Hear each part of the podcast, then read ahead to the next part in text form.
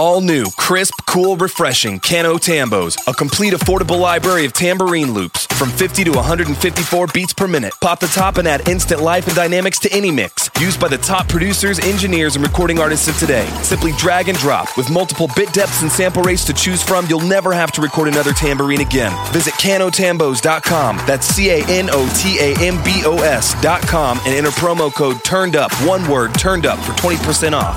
Can O' Tambos. And I'll just start this. Are you there? Hey, hey. I'm over here. I'm down here on the blue track. We, we made a mistake in trying to get perfect recordings.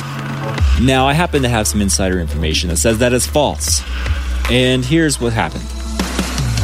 Broadcasting from Nashville, Tennessee, offering a glimpse inside the music industry, shedding light on things they don't want you to know, and exposing some of the industry's biggest secrets. You're listening to the Turned Up Podcast, presented by Real Sound Productions. Here are your hosts, Jake Jones So my Carly Rae Jepsen story is and Robert Venable. I am I'm just a regular genius.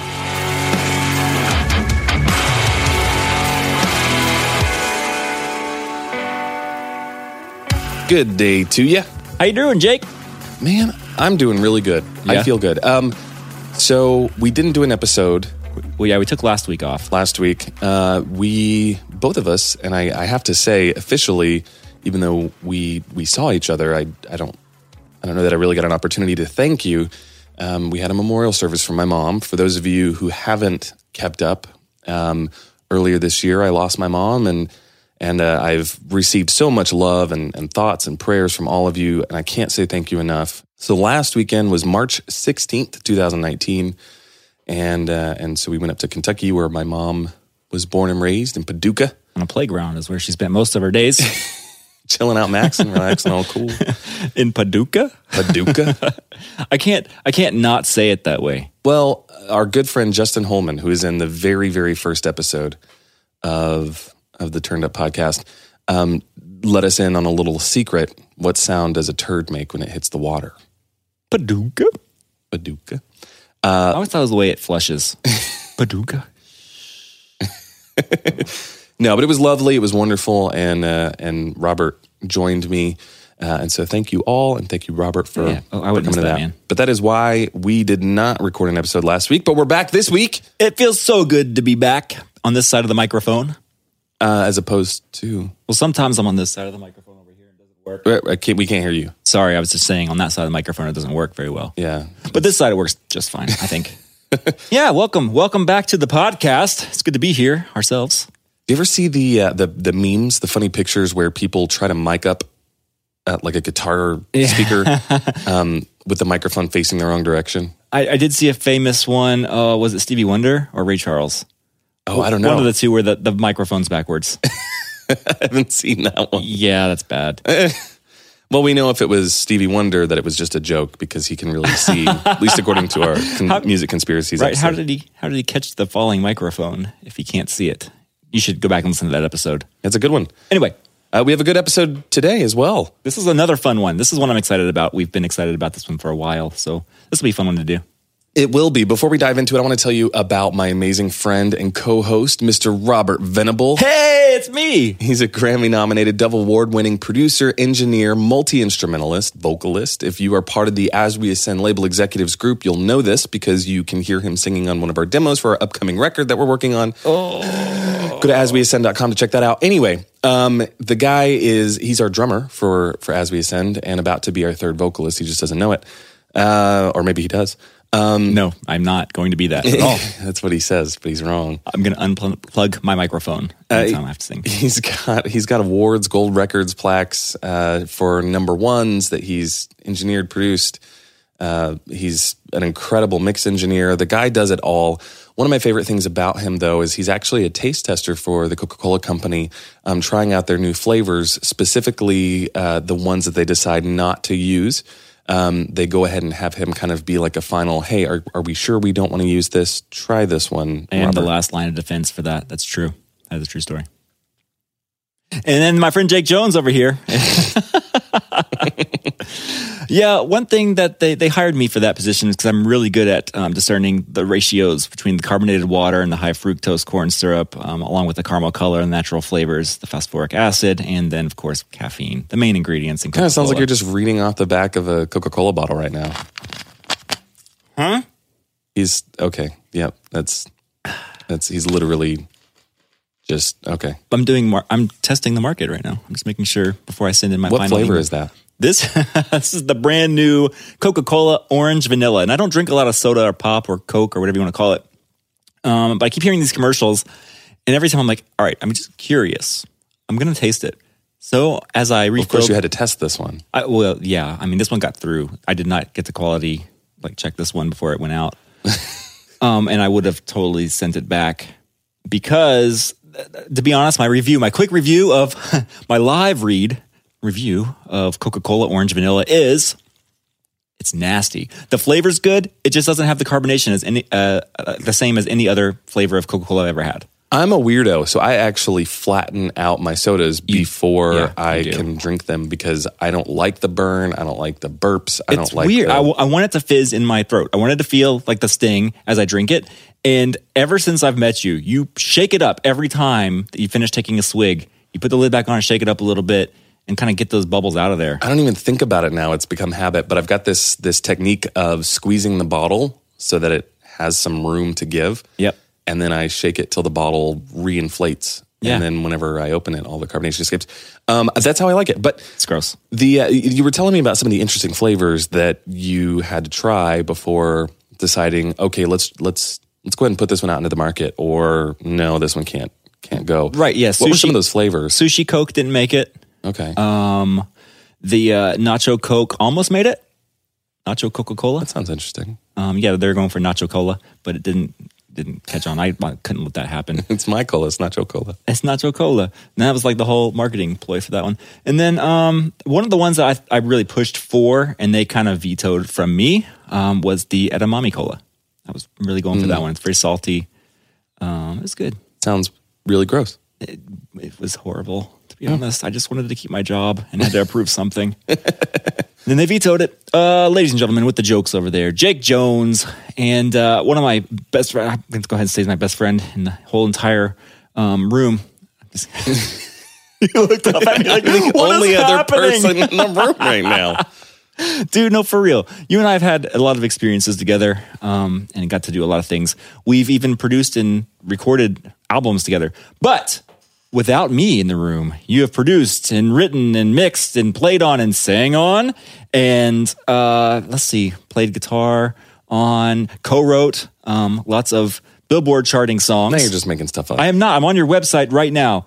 And uh, if you don't believe me, it says whether it's producing your full next full length album, chart topping record, or crafting the perfect songwriting demo, Jake Jones has got the tools and expertise to make your music stand head and shoulders above the rest. you know what? Fake it till you make it. That's what I always say. Man, I came up with that phrase. did you? You should coin that because that is great. We should do an episode about it. Faking it till you make it. Write that down. That's genius. Let's do it in the past. Okay, let's do it. Let's upload it before this one. let's do it. The the episode la, episode twenty. All right, let's go back in time and put it as episode 20. Go now. All right. Okay. So, um, yes, Billboard number one charting songs, uh, rock songs of the year, uh, toured the whole freaking universe um, in a spaceship or Literally. or tour bus. Can't remember which one it was. Uh, with We as Human, currently with As We Ascend as the frontman, singer, guitar player, programmer, mixer, songwriter, engineer, producer, and Armpit fart. Armpit farter. Um, oh, I do have an interesting credit I'm going to talk about later um, in the podcast when we get to one of these uh, interesting facts. We're going to talk about one of the songs. Okay. Um, I'm excited. Yeah, yeah, it's gonna be fun. I wouldn't talk to you about it before we started. I know you're killing me. I know. We'll talk about it. Anyway, that's Jake Jones. And one thing that we never talk about uh, that I've been meaning to bring up is whenever you go to the grocery store uh, and you're shopping in the produce section and you see seedless watermelon, seedless cucumbers, guess how they get seedless? Jake Jones. He's the one guy in this country who makes those vegetables and fruits seedless. And tell us how you do it without even having little holes in the fruit. How do you do that? Well, what a lot of people don't realize is that the unique shapes on uh, on these fruits and vegetables allow you to slice them open uh, and then glue them back together.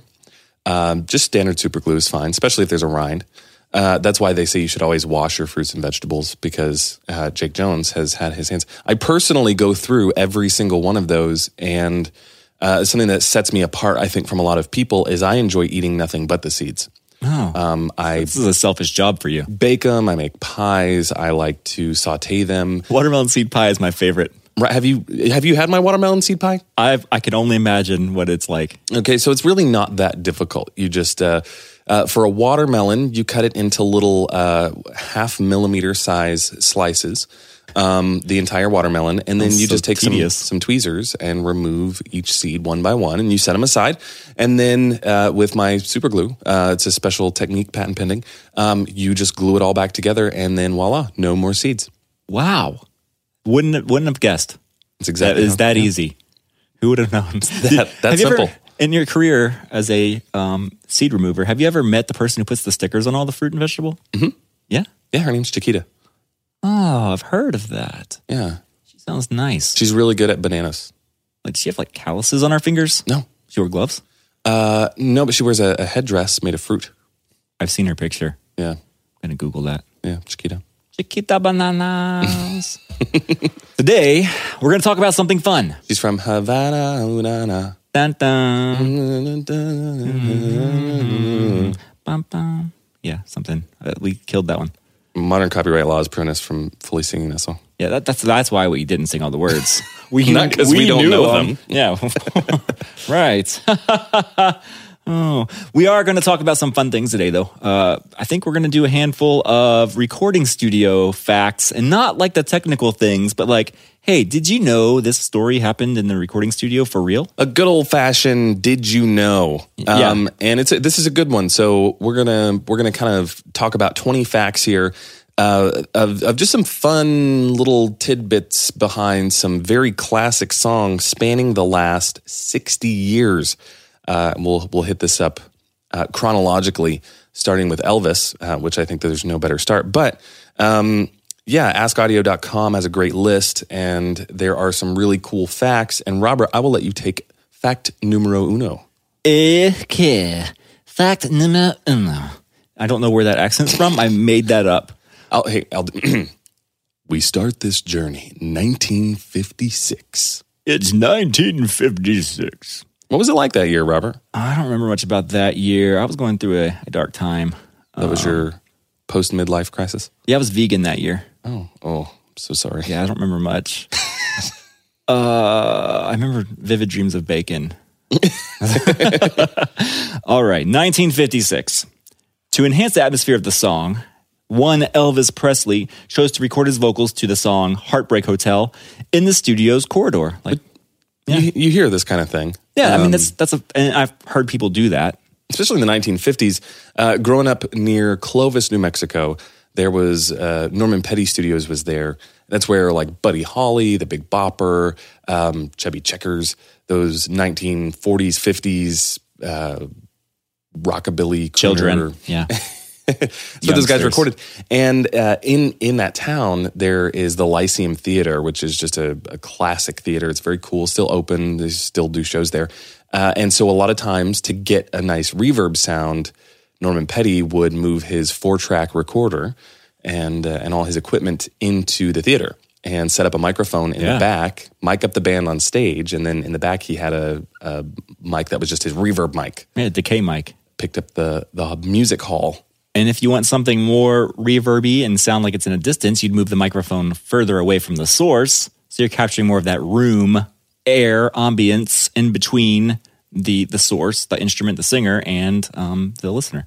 So yeah, so I think um, Elvis recording in the corridor in 1956 to get that sound is not really that that weird. Although today that would be awful. We would say, why would you do that? We'll just yeah, add reverb later. Throw on a hardware insert, like a, a piece of gear that's a reverb gear, or um, a software plugin, which is even more common because it's right there with the click of a mouse.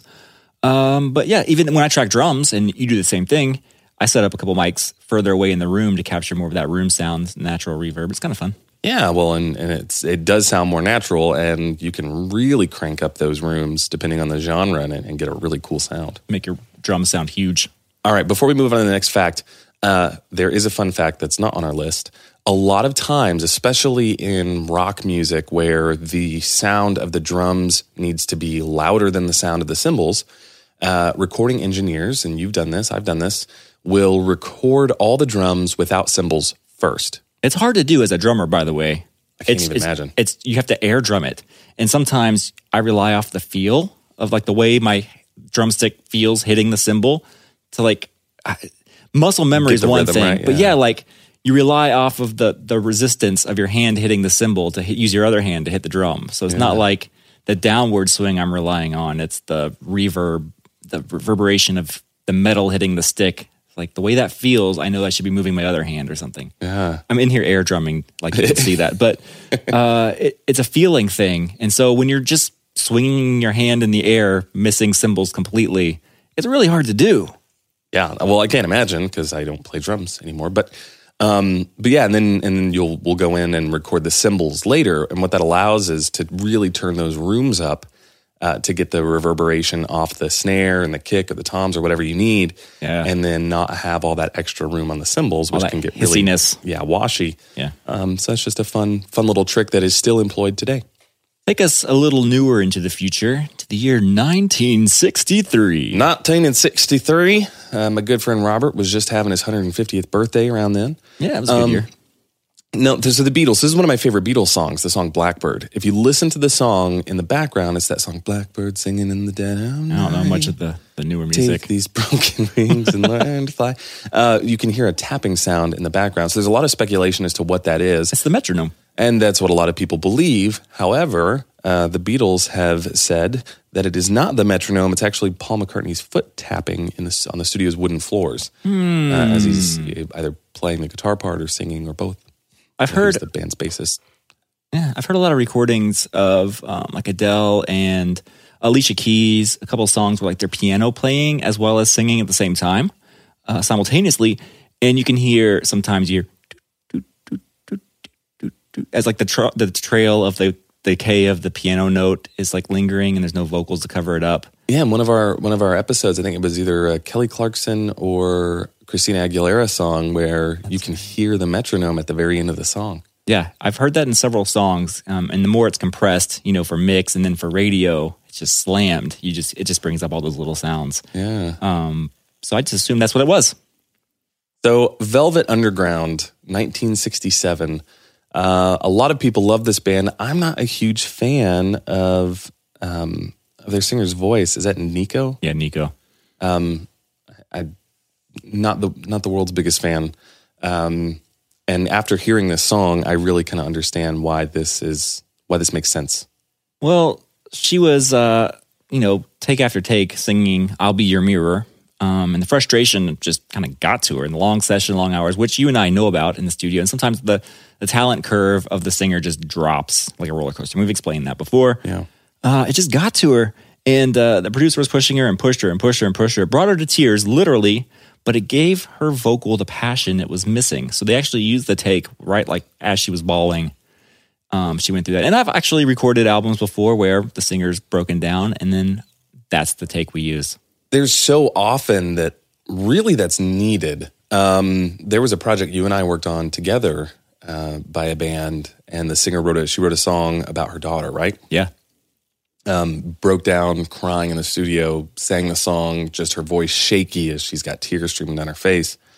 Um, and that's just so true in any genre of music. I think, unfortunately, for a while, with with digital technology being what it is, and our ability to take to do a million recordings without ever running out of tape, um, kind of we we made a mistake in trying to get perfect recordings, perfect takes, perfectly in time, perfectly clean, everything, and really sucked the emotion out of so many recordings. And now, uh, listening to artists like Sia and Adele and even Lorde, um, these you know these are all females especially because they tend to um, convey more emotion sometimes when they sing, uh, we realize that the average listener is still more interested in an emotional performance over a perfect performance. And so that's something as a producer that I preach to all my artists is I don't care if it sounds ugly, as long as it sounds real, Yeah, if it's honest. raw. Um, you're going to make someone else feel what you're feeling It's true. And um, that's exactly what, you know, Nico did. And that's what was captured on that song, uh, I'll Be Your Mirror. And that was 1967. Same year, a guy from your favorite, one of your favorite bands, The Beatles. and one of my favorite bands, the Beach Boys, collided. So uh, it's funny. Until I listened to this song, I was looking at the song title, going Vega, Vega tables. Words are hard. Because if you look at it, it's got a hyphen in the middle. Um, looks like Vega tables. Vega dash tables. It's vegetables. Uh, and if you listen to the song, it makes perfect sense because the song is about vegetables. Uh, it's by the Beach Boys, and there are lots of vegetable sounds in the song, particularly the sound of a stalk of celery being crunched. And it was revealed later on that that was Sir Paul McCartney uh, of the Beatles who was actually chewing celery into the microphone to create that percussive sound. So listen to that song, you'll hear it. Also, um, in the late 90s, early 2000s, a band popped up called the Furry Animals, Super Furry Animals. They're so super. Uh, and if you listen to them, if you're really into that kind of 60s, 60s rock and roll, um, these are a great band. I got into some of their stuff for this episode and was like, man, this is this is good. I mean, they do a really good job of that throwback sound. Um, but in their ti in their song titled "Receptacle for the Respectable," that's a tongue twister. Do it again. Faster. Receptacle for the Respectable. Acceptable for the respectable. No, that's kind of slurred. It is rumored that Paul McCartney is crunching celery in this track as well. Now, I listened to the track and I couldn't find it. So let us know. Tweet us if you listen to it and know where that celery chewing is, because I couldn't. It, the song gets weird. It's a good song if you like that kind of music. also, tweet us if you are Paul McCartney. Hey, Paul. Uh, let's go a little, little more recent. 1969. Um, Merry Clayton's vocals on the Rolling Stones song "Give Me Shelter." You know, Merry Clayton is not the singer for the Rolling Stones, but um, Who is it? Who is it? well, she's a very beautiful woman uh, who happened to be pregnant at the time, pregnant at the time that she uh, she ended up singing on this track. Uh, but she was called down in the middle of the night to record on "Give Me Shelter." I was actually making a joke about who is the singer for the Rolling Stones. Oh, I thought you were like, "Who is Mary Clayton?" I heard the singer for the Rolling Stones has moves. Well, he has he does have moves a lot like Jagger, kind of. I mean, not the same as like Mick Jagger or anything. uh, but uh, yeah, so she showed up um, in the recording studio in the middle of the night. They called her in, uh, literally, really pregnant, and literally in curlers and a nightie. Uh, and she did three takes and went home. And if you listen to the isolated vocal track, which you and I have, uh, you can actually hear people in, in the background going, "Whoa, yeah, woo, Yeah. like okay. cheering her on because she was nailing these screams. Like three takes and she was out, back to bed. See ya. So the level of talent that is occurring uh, in that song is mind blowing. The song is "Give Me Shelter." Listen to it if you don't know what we're talking about. As soon as you hear it, if you are a fan of music at all, you'll you'll catch it right away. Um, is is it's mind blowing because they didn't have the technology we have today. If I record a vocalist uh, doing background vocals to another to another vocalist, Yeah. I have software that I can use to match up their vocals so that they align properly and sound good. Uh, I also have software that I can use to tune their vocals to make sure that they're all in they're in tune with each other. Because if they're not, it's going to sound really bad. These things did not exist in 1969, and if they did, in very sparing amounts, Little tricks you could do with the tape and stuff like that, and some outboard gear, but very rarely, and no one really wanted to put time into that. It's just faster to retrack it and get it right. she kills this track. Nailed it. It's beautiful. And you'll hear like there's moments in the song where her voice completely cracks, breaks up, she loses it, and it just sounds it's perfect. It's exactly what the song needed. We'll post a link to the uh, to the acapella vocals to that song, and you can scan through it and find that part. Absolutely amazing. Yeah. So this is a fun one. Led Zeppelin, legend. Uh, some of the the the ground work layers of rock and roll as we know it today. Uh, they recorded their first record um, in. Sorry.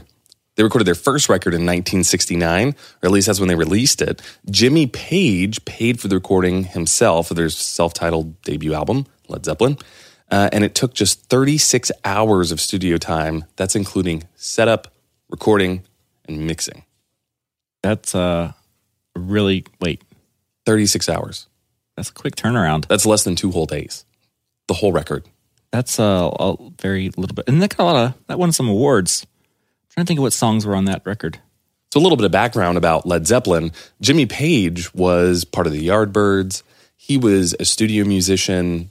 He knew his way around recording. He knew his way, uh, and not just playing guitar in a studio. I mean, he knew how how it all worked, how to run it. He was. They were not just like some young punks who decided one day to record an album. So the fact that it only took them 36 hours at the time, whenever you had to record an album altogether live, um, you know, I'm sure it just kind of entailed a concert type uh, concert type playing where they just played through the songs a few times and pick the best one. Um, but yes, I mean, back in that day, you really had to know your stuff. You couldn't just like, oh man, I'm having a hard time with this solo. Here, let's just record it in parts. it was you either play it or you, you don't. And then they just take the best of what you have. Yeah, There was a lot of comping going on. It was tough to do with tape. right. And Literally cutting. li- literally cutting tape and then taping it back together. Yeah. Yes. Uh, not fun. I've done it. It's interesting. Uh, 1971. Wait, we gotta go back to 1969. I miss John Bonham, the drummer from Led Zeppelin. Okay, bye. 1971. So rather than use Sunset Sound Studios, a very well known recording studio, the Doors actually decided to record their LA Woman album at the rehearsal room. So uh, Jim Morrison recorded his vocal takes in the bathroom because he liked the sound of the natural acoustics. And who doesn't like the way they sing when they're in the shower?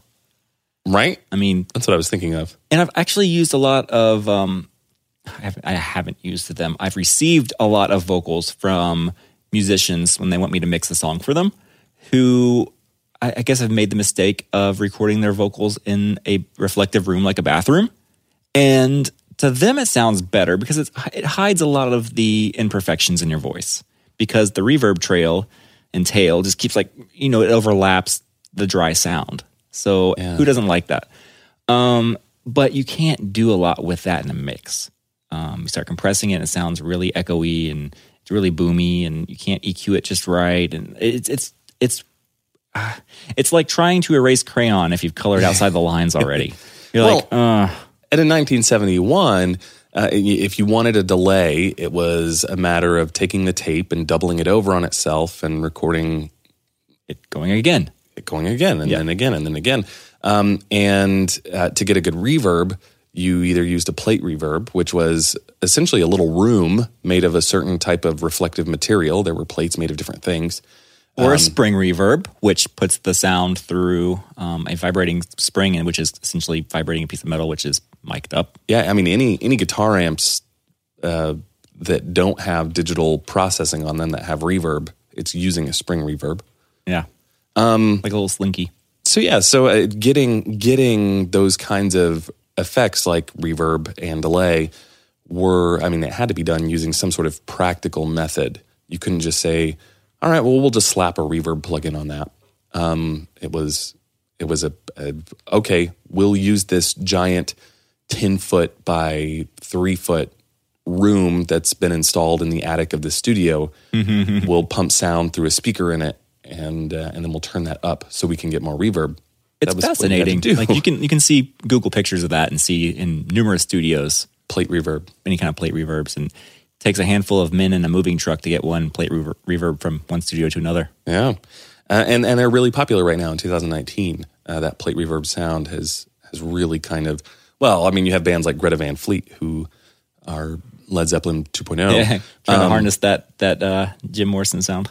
But yeah, that the uh, that album and even specifically the song "L.A. Woman" is phenomenal. It sounds great, and because they didn't compress nearly as much as we do today, um, he could get away with it, and his vocals actually sound really good for what they are. Plus, in that in that time, everybody was slathering reverb over everything. Like that was just the sound. You wanted everything really Yeah. reverby. So that worked. That's well, cool. we, we weren't too far away from uh, from discovering uh, the old gated verb oh yeah, sound uh, of Phil Collins. yep. We were we were right around the corner from that. So in 1975, uh, a band uh, that most people have never heard of uh, was working on a song that most people will never hear. and definitely uh, not make a movie about um, very recently. Right, whole a whole lot of nobodies. Nobody. Um, band called Queen Who? Yeah. See, right? Never. recorded a song called uh, I can't even remember the name of it. Um, It's uh, Bohem Iron Bohemian Rah- Rahap Rahapsod Sod. Sadai Why? Sadai Yeah, I can't pronounce that. If anybody knows how to pronounce that, tweet us. Bohemian Rhapsody. oh, that's I've heard of that one. 1975. Uh, fun fact contains 180 voices Well, that's weird because Queen was only four people, so you're wrong. right? So 1975, uh, thanks to the Beatles, and that's a podcast for another day. Uh, multi-track recording and and uh, the ability to go back and record over things many many times Yeah. uh, was becoming common practice. And uh, and so in the chorus of of that song, Bohemian Rhapsody, there are 180 voices that can be heard. Uh, they just stacked and stacked and stacked. Um, however, this process took a week's worth of 12 hour days. That's real, man. Again, like we're talking about, we didn't have the ability to quickly import into Pro Tools and move things around and visually look at it so easily. So uh, they did it again. Line it up. Oh, you're slurring your S's. They're not lining up. But 180 voices, creating a wall of sound of voices, uh, which I, I think a lot of people attribute the whole wall of sound thing to uh, Quincy Jones, um, a producer who's worked on everything. And we'll talk about him in a second. Whose daughter is Rashida Jones, actress on Parks and Rec, and she's on Office for a little while. And she's done some other stuff too. But Right. Um, and she, or not she, he, Quincy Jones, uh, kind of did the whole stack of of uh, the wall of sound in order to cut through on the AM radio waves wow, to stick out. Yeah, I and that I didn't know. yeah, Um, so they would record it to however many tracks they had available. yeah. I imagine by 1975, eight. Um, maybe even sixteen. Yeah. And then bounce them down to one track. Yeah, so you take all those and funnel them to one, and you do it again, and you do it again. Although this is where this list kind of starts to lose a little bit of credibility for me. 180 tracks. At that point, um, now, now it's not 180 tracks, 180 voices. At that point, you can't even hear them all. You're going to have phasing issues. You there's not enough even stereo space to separate them all, and it's four dudes. So even if all four of them are singing, um, you're not going to get. At some point, it's not going to get any better. It's just going to be more of the same. Right. I mean, unless you're going for a big room full of people sound like a bar singing along, or I don't, I don't know. I'm trying to think here. Uh, as a mixer, I don't know what you could do with all that. You might have recorded that many, and they might be in there very, very quietly, but they're really not. It doesn't make a sense, like any, any sense to do that. I've done so. I've been in vocal sessions. Uh, fun fact: this is this happens in Nashville fairly often, um, and they'll need a crowd of people to sing a song. And it's a really common, actually, in like worship music. Um, and so there's a big Christian music distributor. Uh, they have stores, but they also publish books and music and all kinds of things called Lifeway. Yeah. And so they put out these worship albums every year, and that's Christian music that gets played in churches and things. Uh, and so to get a fake congregation sound so that it sounds like the person is recording it live uh, at a church in front of a congregation, they'll get a room of usually it's eight people. Uh, and we all have headphones and music and a couple of microphones in the up high pointed down at us uh, in the corners of the room. Yep. and we'll sing the song. And then we'll sing the song again. And then we'll move and then sing the song again. Uh, but at the most we're doing the, the song maybe five times. Five times eight is still not 180 Uh, you're up to 40 at that point. and then they just use effects and reverb and those kinds of things to make it sound like more people but i can't i still can't imagine more than that. I can't picture. And, and you know the song. You and I all, everybody knows the song. Uh, Baho me I and Rhapsody. Keep trying Ah, I'll get there. Um, but everybody knows it, and it doesn't sound like an arena of people singing it. I mean, it does sound like a stack of vocals, but I can promise you that the mixer did not put all 180 vo- voices up front in that mix. right um but that's a legend And yeah, that's, that's what the website says. Yeah, we found this little article on Ask Audio, um, and so we're getting a lot of these facts from. So, 1978, Roxanne, dun, dun, dun, dun, dun. you don't have to put up the red light. Uh, yeah, so right at the very beginning of the song, we've talked about this in a previous podcast. Um, you hear that random off chord, off key piano chord, um, which just sounds like someone sitting on a piano, which is exactly what happened right before the song starts. Sting, getting ready to lay down his vocals on the song, just sat on a nearby piano, not realizing that the lid was up. So the vocal mic captured the right at the very beginning of the song. Sting, your butt is an amazing pianist. I wonder if you get piano credits for that. uh, lead vocals and piano. Um, but yeah, so we, we talked about that uh, previously in a, in a podcast, but still true, still It's- there. You can still hear it in there. Sting's butt doesn't have its own all music credits. It should. It just reminds me of work on that. uh, Ace Ventura: Pet Detective. Excuse me, do you have a mint? I just watched that movie. It's I on- did too. I literally just Netflix. watched it like two days ago. Yep. That's crazy. Okay, so 1982. This year. is one that you apparently know some things about that you haven't told me yet. So I'm excited to hear about it. Okay, what is it? Um, So this one, so all of these we fact checked, went through, listened to kind of see, okay, what what are they talking about? Because we're not going to be fake news, bro. So this is 1982. One of my favorite records of all time uh, came out by one of the most well, by a very legendary artist who recently has been uh, because of Again on Netflix. Escaping Neverland, Michael Jackson.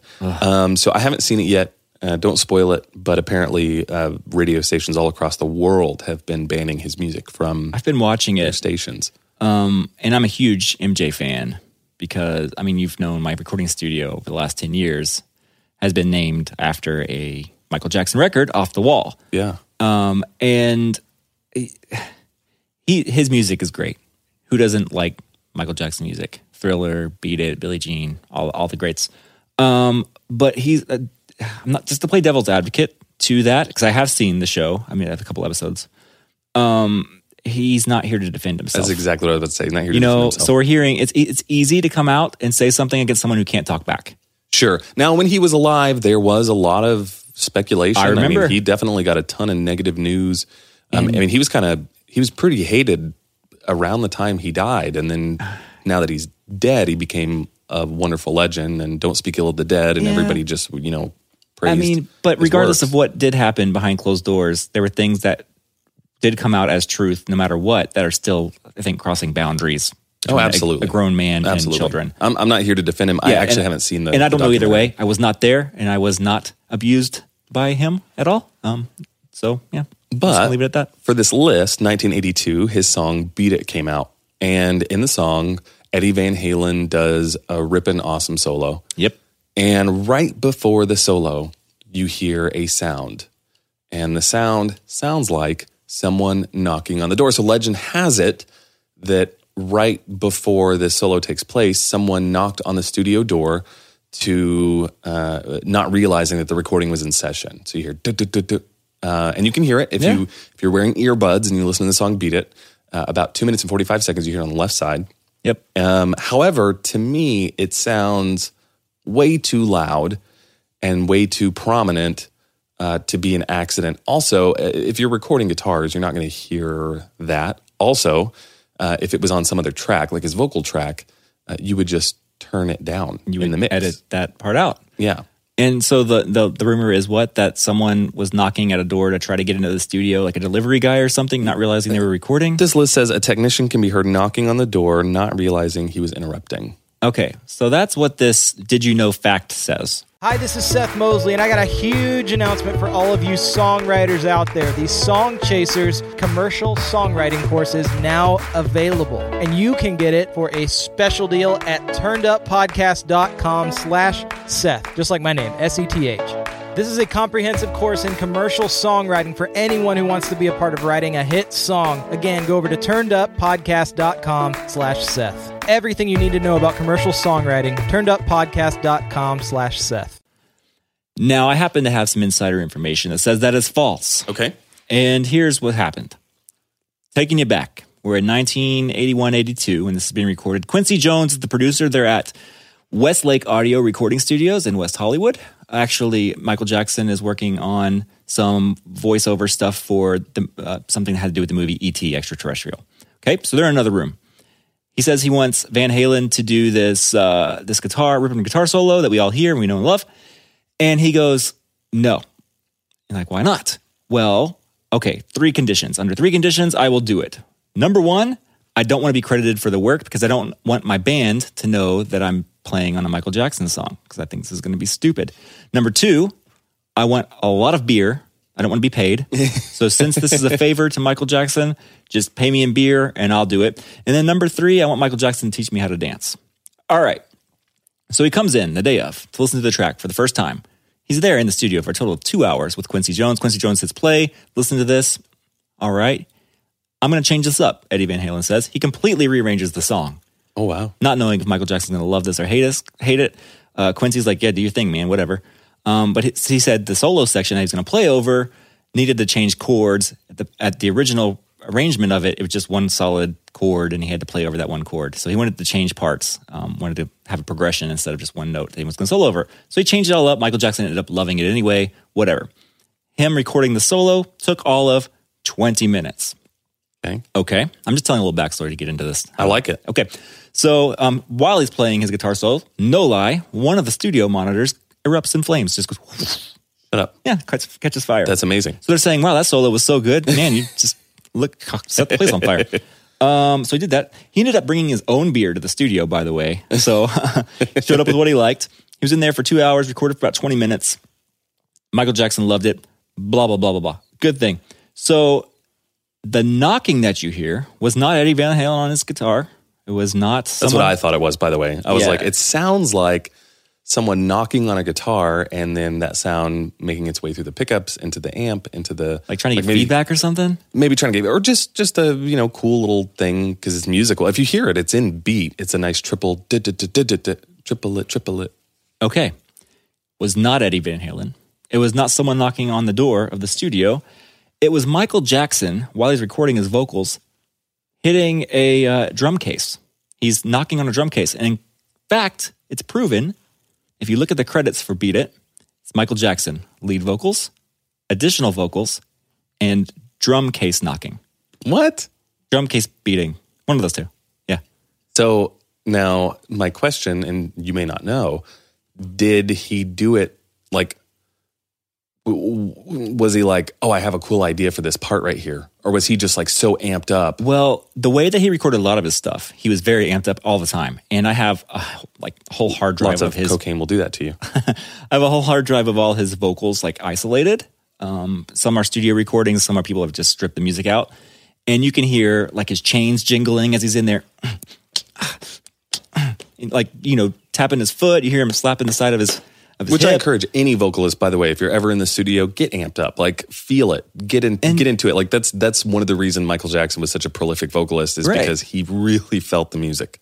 Right. And he would he would be off mic a little bit and you'd hear him like, you know, doing like some little harmonies and mouth jive, jive stuff and like yeah, woo, you know, that kind of stuff. And then you hear him come up to the mic and do his thing. It's like he's in there feeling and he's dancing his music. It sounds like he's dancing to his music, which he is, which is what he wants you as a listener to do.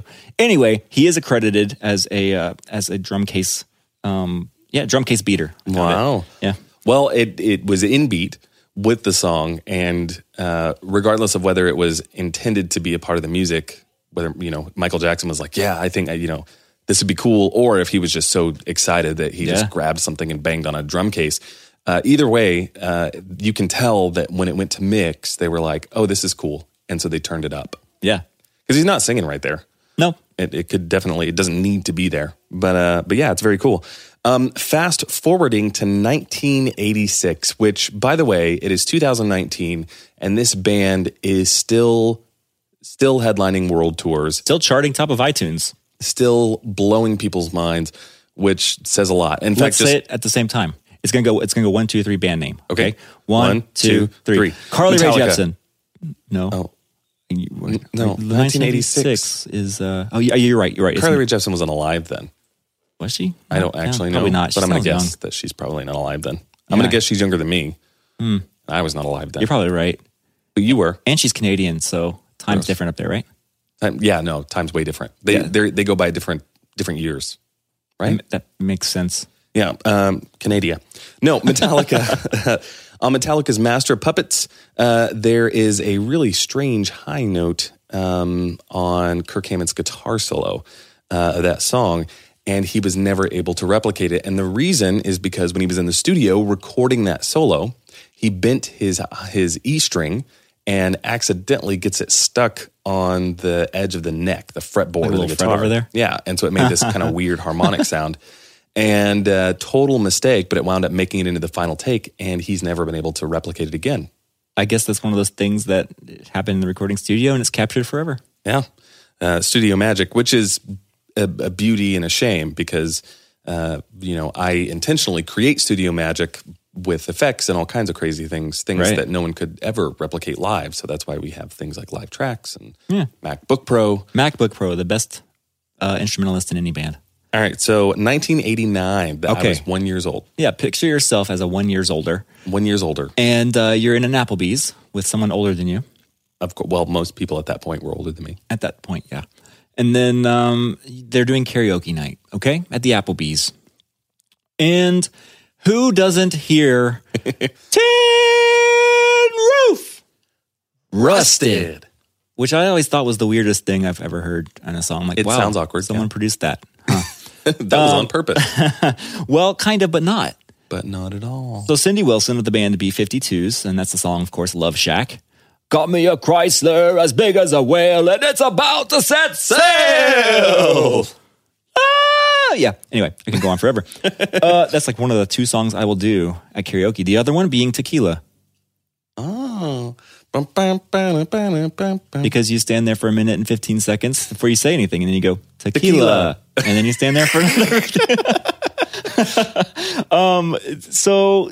The, that that tin roof rusted part that everybody screams in the Applebee's during that part. Of course. Um, Applebee's, have they ever done karaoke night? That's the only place I've ever really been to karaoke. Really? Springdale, Arkansas. There Oh. is a karaoke night on Tuesdays and Thursdays at the Applebee's. Oh, I did not know. Okay. Fun fact: When I was back there visiting family one time, um, One time, like last week, uh, like no, like next week. like well, yeah, like this week I'll be there. Everybody's dead, Last week. by the way. Just a little rabbit hole was just in Kentucky for my mom's memorial. You're going for your grandmother's memorial. My condolences. By the time this aired, I'm already back, but. But yes, my grandmother actually plays a key part in this Applebee's karaoke story. Oh, let's hear it. So she invited me to this karaoke. She goes, Robert, I want you to come to karaoke with me. I'm like, Grandma, why? When have you started karaokeing? I I don't even know this about you. Um, she goes, No, you, you, me, and Grandpa, and whoever else wants to come. We're gonna go to karaoke at Applebee's. She's like, you do music, right? You would love karaoke. And that's where the story takes a twist. she told that to everybody she ever met. I love this about my grandma that I'm a record producer. And she uh, had apparently told her server at the Applebee's one time that I was a music producer from Nashville coming into town and oh my word. and he was going to be a singer. So I really hope this guy's not listening to this podcast. I don't even know his name. Um, so my whole family came, like the wife, the kids, my brothers, their Oh my wives Like, like it was a big concert that you were like putting we on all for everyone. we all came because we're like, well, if Robert's gonna go, let's all just go eat dinner there or have desserts or whatever. Um, and we went and had this huge long table of people, my grandma, my grandpa, and we were right by the karaoke guy. and this poor kid invited his whole family because this Oh was his gosh. big break. Oh, right. This is that the big Nashville record producer, is here to see him sing karaoke at Yes. Applebee's. Yeah, this is his big. this is his big break. And he was sweating. And my poor wife cannot keep a poker face. And the way he is aimed is face to face with my wave my wife's face aiming back at his. And so he starts hitting these high notes of i've got friends in low places. I don't know what I don't know what song he's singing. Um, but i'm doing a good job keeping myself composed i almost thought it was a hidden camera thing You've got like your Where- legs crossed, your arms crossed. Mm-hmm. You're like, and I am biting my lip harder than I've ever bit my lip mm-hmm. before. So I would not smile. And my wife goes, "Oh my, oh. oh, no!" I'm like trying to knee her under the table, and then my grandma's over there, like arms crossed, smiling, leaning back and forth, like it's the voice of an angel, and like she just discovered the next new thing. Um, and apparently had told everybody, and he told everybody, and then everybody was coming up to me I was about to say, so you had to I was- deliver some sort of feedback to this kid, right? Oh. So if you ever hear me say something that I'm Applebee's famous, that's where that came from. I was talking to everybody and their uncle that night about record deals. Oh man. I had to be so nice to these people because my grandma had to see him again, and I just like, you know what? Here's my card. Here's you know, let's stay in touch type thing. Wow, um, poor guy, poor kid. So- um, so yeah. Anyway, that back to the B52s, Applebee's Love Shack song, Tin Roof Rusted part was never supposed to be a big acapella break like that. It was actually she just Cindy just came in at the wrong spot. So it was supposed to be in time with the music. It was supposed to be sung, but she screwed it up. she just goes for it and and I guess that's why she sounds a little you know apprehensive about going "R- rusted. Roof. And everybody's like looking at her like crickets chirping. Rusted. rusted. So, fun fact in 2010, uh, my band that at the time, uh, we were on this little bitty tour. Uh, we were called We as Human, and we had played a little side stage at Cornerstone and got to play like the noon slot at Creation Northeast. Uh, we're on our way to Which Clo- are really big music festivals, by the way. Clovis, New Mexico, to play the youth night there uh, on this big tour that consisted of I don't know, like four shows, and uh, and so we stopped in St. Louis uh, from Illinois, I think is where Cornerstone used to be, from Illinois to New Mexico, and I was playing a big hometown show, and so we stopped there to eat at the Hard Rock, and it's the Fourth of July, so none of us having ever been to St. Louis at the time thought, well, let's just walk down to the arch. We could see it from where we were. It's kind of downtown. So we start walking, and there's a lot going on uh, along the strip. They've got the roads closed off. There's face painters and, you know, artists kind of performing and doing their, their street performances. And so we're walking towards the arch. And if you've ever been to St. Louis, the arch uh, starts, it's, it's kind of at a park along the river and it sits down. So from the street, as you're walking towards it, you can't see the park because the park is down. Right. Uh, you just see the arch. I And haven't so, been there in a long time. so we're walking, walking, walking. Hard to believe this is this will be ten years ago next year. Uh, and we get to the edge of the park and look down, and there's hundred and fifty thousand people in this park. You are a quick counter. Tons, yeah, I counted every one of them. Uh, tons of people. No, it actually made national headlines the next day. Uh, tons of people everywhere. And on stage is a band, and I'm recognizing the voice, but I don't recognize the song because it wasn't their big hit uh, that I knew. Uh, and then all of a sudden, they start performing Love Shack, and it's the B 52s. so we just parked ourselves, watched the B 52s, watched the fireworks show over the, the river there in St. Louis. beautiful. It was really cool. Uh, but yeah, that's my B 52 story. Huh. I saw them live, That was good. and it was they're just as weird in real life as they sound. You know who else is weird? The Red Hot Chili Peppers. I agree completely. And, I think that I, for They the record, really struggled to keep their shirts on. and I do, and other things. Um, I do think that their drummer is Will Ferrell. Chad Smith and Will Ferrell are twins, and they do the drum off on I think the Tonight Show with Fallon. Yep. Uh, if yeah, look at Chad Smith, Will Ferrell. They look like twins, and it's hilarious. It is hilarious. Google that. Which then puts the whole context of Step Brothers and the drum set. Don't touch my drums. makes it even more funny. He's like, you know, he wants to. So I, uh, being having been born in 1988, was a big fan of the Red Hot Chili Peppers as they rose to fame in the 90s. As a three-year-old in 1991, As a three-year-old in 1990, no, but by 1993, as a five-year-old, I definitely knew who the Red Hot Chili Peppers were. and I was a big fan. Um, and one of my favorite songs by then, "Blood Sugar Sex Magik."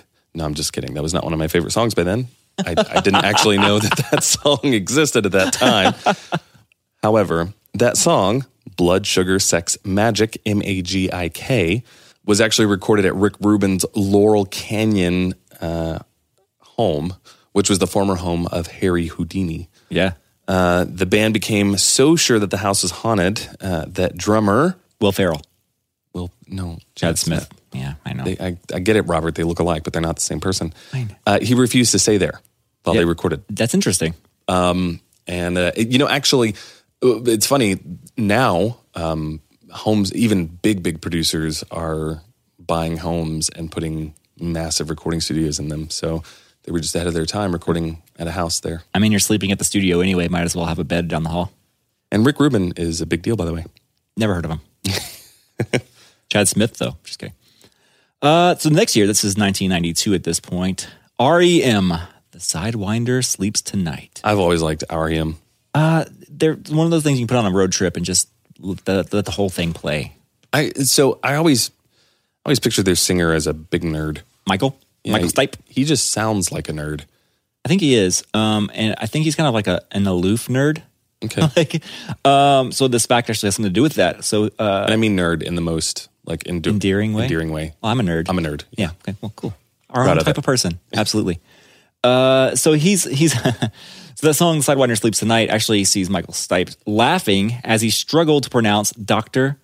Well, let's say Doctor Seuss, so you know who I'm talking about.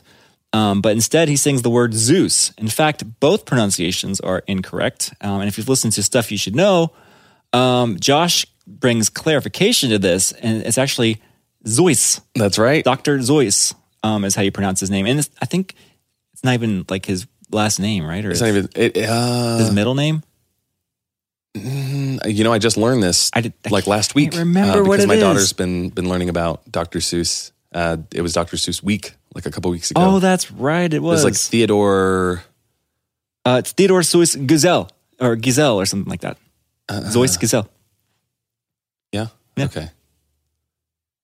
Oh, that's right. Or I, am Giesel, I don't know that how you doesn't say it. Geisel is how I've always heard it. Uh, but yeah, I was like gazelle. That doesn't sound right either. I don't know how to say. Can't say Seuss. I can't say Giesel. I don't know. But yes, you're right, and that's his middle name, right? yep. Theodore Zeus. The uh, But spelled S E U S S. yeah, yeah, that's right. That's the thing. So he couldn't do it either. Um, I don't feel bad, but he couldn't say Zeus, which is he was trying to say the whole time. So he said Zeus. That's kind of funny. Yep. I don't know. So getting into the '90s, uh, this is my era. A lot of good music. I'm a millennial, um, in some ways, very, very stereotypical, in a lot of ways not. But love '90s music. Love '90s cartoons. Same. Love the Power Rangers. You would Um, millennial, and this this fact that you're about to say, I think is my favorite on the whole on the whole list. The whole kit and caboodle. Mine too, because I love this song. Me too. And uh, if you don't know the song, I'm a creep. Ding ding ding ding ding ding ding ding ding ding. I'm a loser. Right? Good song. What am I doing here? That's What the censored version. I did the censored version. It says we are an all ages facility. Yes. So great song. I just hummed it. I didn't say anything naughty. No, I know. Um, great song. So if you weren't sure which song we're talking about, that's the one. Look it up. It's a great. I mean, I think the song would do well today. Radiohead. Creep. and there are there are some you know renditions of it that have made it in the movie trailers, like creepy choirs singing it, and like Yeah. slowed down female version. Yeah, it's kind of fun. Uh, so the song, uh, their guitar player hated it. Thought this song's never going to go anywhere, and in fact, he wanted to ensure that the song would never go anywhere, and so he intentionally tried to sabotage it. His name is Jonny Greenwood, It just sounds like a rocker's name. right? So he screwed up the guitars by quote unquote improvising. It's intentionally trying to sabotage the whole song. Yes, and uh, to his dismay, it was loved. And and really, I mean, the most of the song is his guitar is very prominent. That's kind of the main thing happening throughout the song. And, and they are kind of like random guitar stabs, which are my favorite part of the whole song, by the way. Like, of course, ironic. yeah, Yeah. it- it's just very intentionally trying to sabotage it, but I love it. And who doesn't air guitar that part? Well, and that just goes even further to prove the the point that people love unique more than they love good. Yeah, I think you're right. It's so true. Uh, and and yes, the guitars because you, if you hear it, it's it's a clean guitar part, and then before the chorus, yeah, there's just these random chung, chung, chung, Johnny showed up drunk again. and then some feedback, and then it comes in. It's great, man. But it's it also really, I mean, 1993, uh, you know, grunge movements in full swing. Yeah. and you really have this sort of ideal mentality in music where I don't care, and he didn't, and it shows. And to again, to his dismay, that that was what people wanted, and that's what they loved about it. And he was only, what, 22 years old at the time because he was born in 71. So being a 22 year old, just angsty in that grunge era, you know, whatever. Good job, Jonny Greenwood. You made an iconic guitar part on the song that went really, really, really well on the music charts. So you did it. Uh, but you didn't at the same time. 1996. I was just starting high school for the eighth time because I'm really old. And I was in first grade, I think. Awesome. uh, there, there's a song called Introduce. Oh, no, second grade. Sorry. second grade. I just needed to clear that up. Oh, well, good. Fine. Make me feel old, but not as old. Um, oh, so yeah, actually, it's an album. An album called Endtroducing. E N D, Endtroducing. Uh, by DJ Shadow was actually the very first album to be recorded using nothing but sampled sounds. Which I had to think about that one for a minute because we've too. we've talked about uh, kind of the advent of sampling and that sort of thing in previous episodes. A lot of hip hop.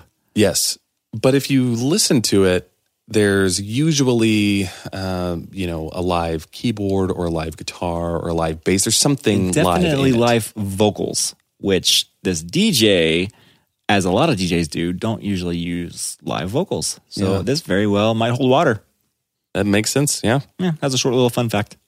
So we're going to jump not 10 years, but 12 years um, to this one, but an artist that has been legendary for far longer than that. Carly Jepsen. Oh, gosh, stop. No. Carly Rae Jepsen is not on this list anywhere. I've we can just put that one I'm going to make up a fact about. Okay. Carly Rae Jepsen later. You- Well, you should. Uh, the album Chinese Democracy by Guns N' Roses. And uh, this is why we were able to jump 12 years and it works because the album itself was started in 1994.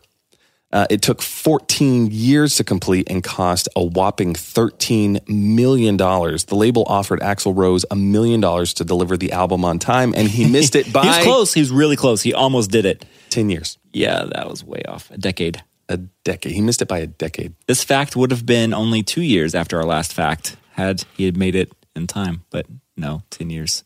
Plus the two makes it 12 years later. So this next fact is just kind of a fun fact. Yeah. So I looked this up, by the way, and I don't know that it's a fact.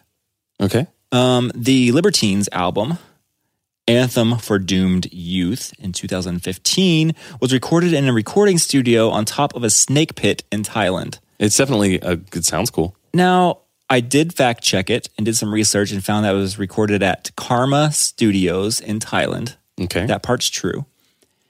But I can't find anything related to Karma Studios being on on or near a snake pit. Yeah, but do you really want to ruin that legend? I mean, is it slander or something if we're talking bad about it? Like, what would no one else want to record at the recording studio? Like, uh, so my research on this it showed that they were talking about, yeah, the band says a lot of times we recorded at the studio. It was on a snake pit, and they kept asking like the locals, "Hey, what do we do if we get bit?" I'm sure there are stations around here with like anti venom and stuff like that, and all the locals just kept telling them, "No, if you get bit, you die." And that that was like stories this band would say, the Libertines. But I can't find anything to back this up. Right. So I don't know. Probably just. It's a cool story. Yeah. I mean, if, And if it may be true. I mean- I mean, maybe they just don't publish that for some reason. I. I'd be telling the same story. Let's- Let's start now. Let's talk about brown recluses. oh, oh, hey. I Next, as we rumors. ascend record, will have been recorded on a brown recluse pit. Done. Let's do that. We just, we just declared it. Not even a lie, unfortunately. Is there such thing as a brown recluse pit? Yeah, if there wasn't before, there sure as heck is now. We're making it.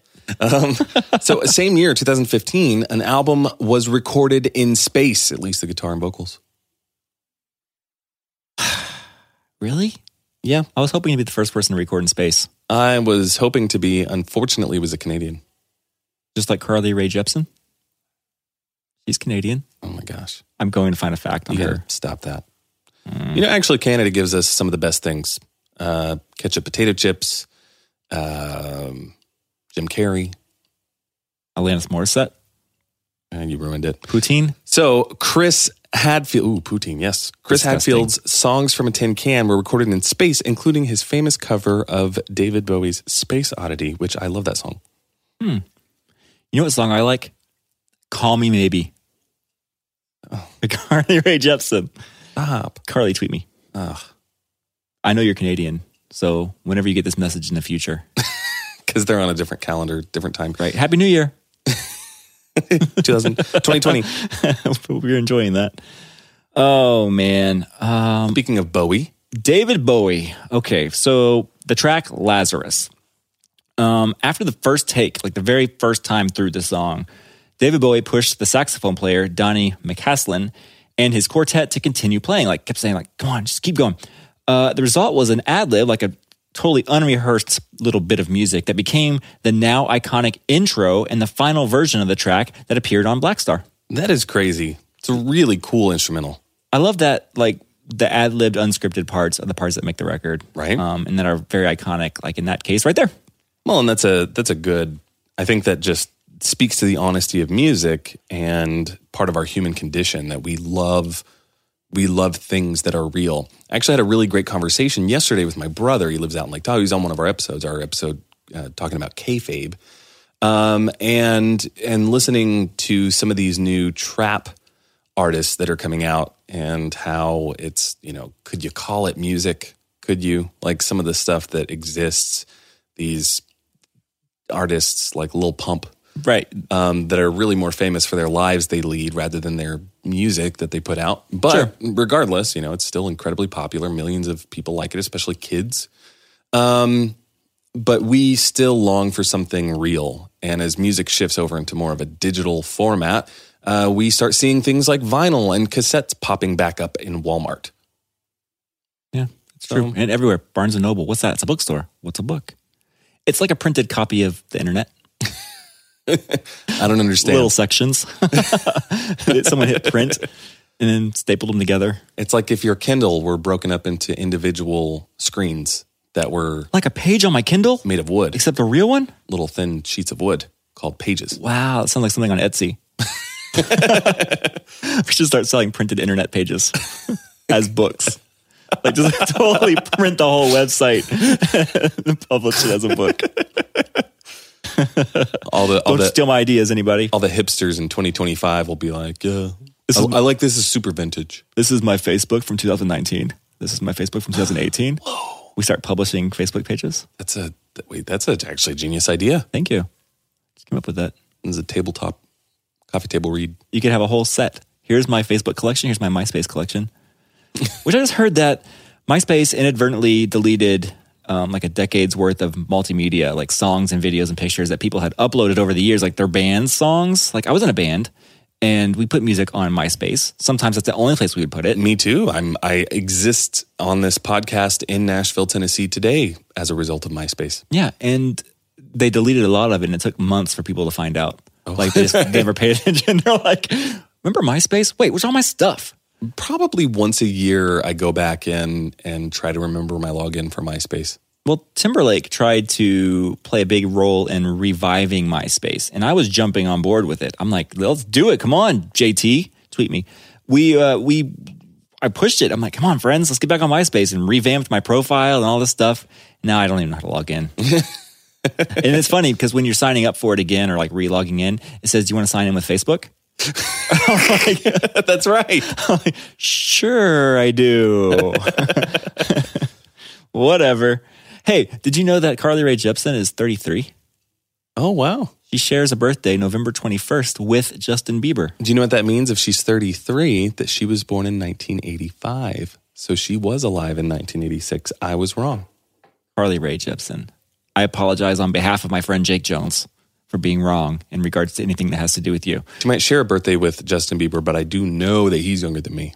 She is way older than him, um, even though he had a big part uh, in making her famous. Really? I didn't know that. Yeah, and she also her first TV appearance was on Ellen. Oh. Yeah, and she was also on the Canadian um, Canadian Idol, Really? not the Canadian American Idol, the, like I almost said, but just the Canadian Idol. That's the only one there is up there. Um, and I'm just scrolling through 21 things I didn't know about Carly Rae Jepsen. Of course you are. Call Me Maybe was going to be a folk song. I'll leave you with that. really? That's what it says. I can't even imagine that as a folk song. Yeah, the producer Josh Ramsay stepped in and crafted the tune to uh, make it more of an energetic pop song that everyone knows and loves and hates today. oh man, I'm trying to think of what else I know about Carly Rae Jepsen. I know she had an EP that quickly disappeared from the internet as soon as like that big uh, "Call Me Maybe" song came out. I don't think you know any of this. I, I did know this. all this no, right no, no. now. This is. I remember sitting in a gym and finding that on some other website and couldn't find the actual songs online anywhere. Really? And then I ended up either pirating it or finding it somewhere online and uh, listen to it. And it's not good. It's not great. So my Carly Rae Jepsen story is when when that single "Call Me Maybe" came out. Uh, I know that it was 2012 because I was cleaning parking lots that summer. I would start in Nashville and work my way up to Kentucky, and then my way almost all the way down to Alabama, and then back. It took me roughly 14 to 15 hours every night to clean parking lots in a pickup truck that had a big vacuum cleaner thing attached to the bottom of it and uh, and I would listen to the local pop station here in Nashville uh, every night, and that song played a billion times every night. So every time I hear it, I think of nasty, dirty parking lots. Oh, that's a shame. Well, let's not leave everybody with a nasty taste in their mouth about Carly Rae Jepsen. Instead, let's think of how her singing actually landed her a bartending job. She sang to the manager, the hiring manager at a, a media club in Vancouver, um, and sang to him, Really? hired her. And then, plus, she actually created an acoustic night at a local coffee shop up there that had that program's still in place today. That is that is really interesting. That is that's that's why it's an interesting fact about Carly Rae Jepsen, Jake Jones. Well, another interesting fact is that this episode, as well as all other episodes of Turned Up, have been brought to you by the lovely patrons that support this podcast every single week, every single month, and get some of the coolest, uh, some of the coolest perks. Um, like the coffee mug sitting right there. like the coffee mug sitting right there. So, uh, huge shout out to our patrons. Um, and I figured out who uh, Yit Yizit It is. Well, please share with the rest of the class Well, I'm not going to say it because I feel like they would have put their name instead of anonymous. instead of that. But I do know who it is. So I know who you are. So I know who you are. Well, shout out to you, anonymous friend, Well, I'll say for I'll say a first name. It's Rob, uh, and it's not you. Rob Thomas. Please tell me it's Rob Thomas. And so, thank you, Rob Thomas. uh, for supporting our podcast uh, from month to month.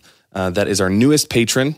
We're gonna go through the whole list. I'm scrolling here, and We don't have to. There's a few good ones though. I'll Uh, let you take them. MD Biaco. I'm gonna I'm gonna shout out to that one. That's one of my favorites to shout out because we always say Biaco and it's Biaco. It's Biaco. Wow, I it's a I know him, Yes, we we both know him. We have spent lots of time with him. and uh, yeah.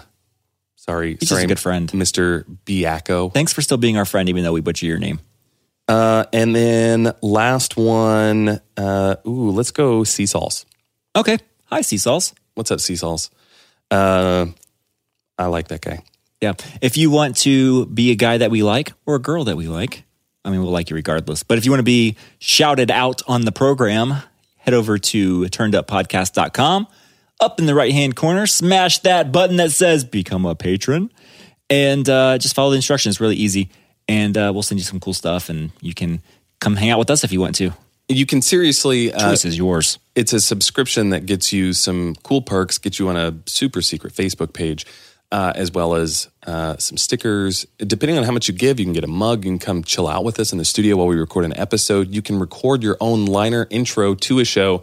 As well as some other cool things. Go check it out. You can see what all they are. But if you have 10 bucks, which you know, 25 cents a day, roughly, I think, or maybe a little more, a little less. I'm not even, I don't, I don't math good.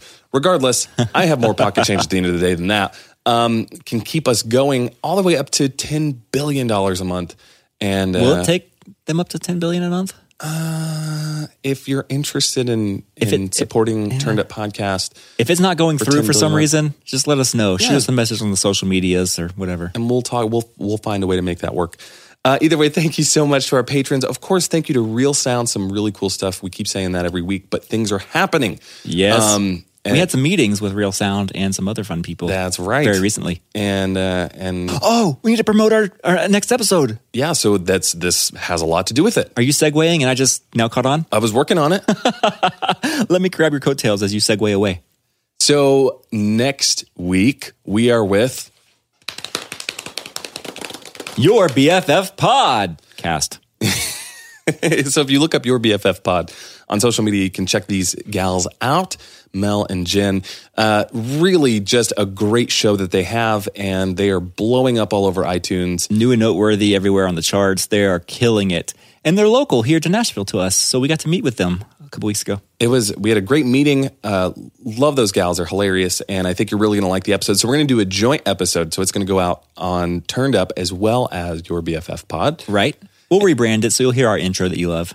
But and uh, or hate. Um, but uh, we do need your help for that. And we've pushed it on the socials a couple times already, and they're doing it on theirs as well.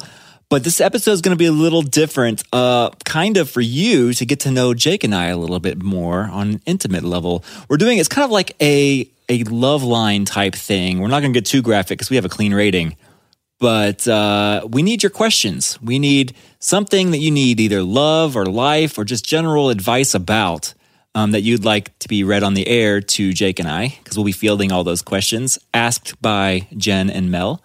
And uh, it's going to be fun. I think we're going to make a fun episode out of it. it will be a blast. And uh, you'll learn some things about us, I'm sure, that we don't want you to know.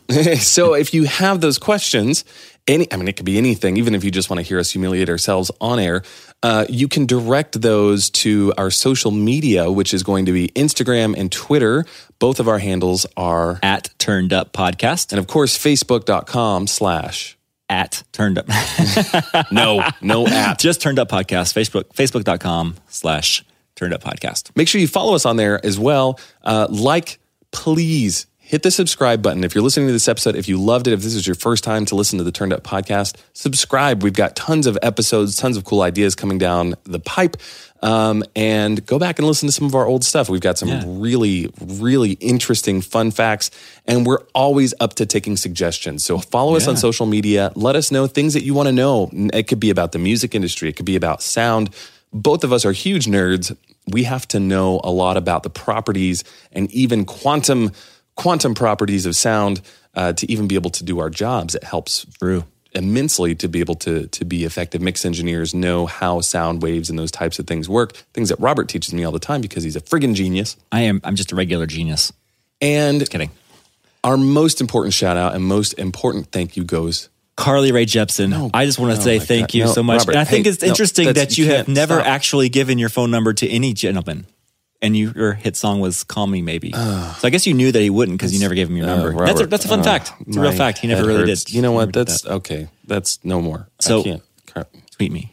Carly Rae, I listen. I'll call you later. I'm sorry. No, you, you don't have her number. She says she has never given her number to a dude. Well, she's given her number to. So I wonder how anybody ever called her. She gave her number to my mom. Okay, my mom's not a dude, and then she gave it to me. Okay. Uh, go ahead and disprove it. Ask my mom. Um, oh, that's dark. Love you guys so much. Our biggest thank you, of course, goes to you for listening to this. Thank you. And we can't wait to have a fun, exciting, and interesting and very different episode for you next week. But of course, until then, Call me maybe. no, it's not, you can't. That's not what you're supposed to. And this is Nashville signing out. There you go. Peace. Peace. I was trying to say it at the same time as you. Gross. Peace. Peace.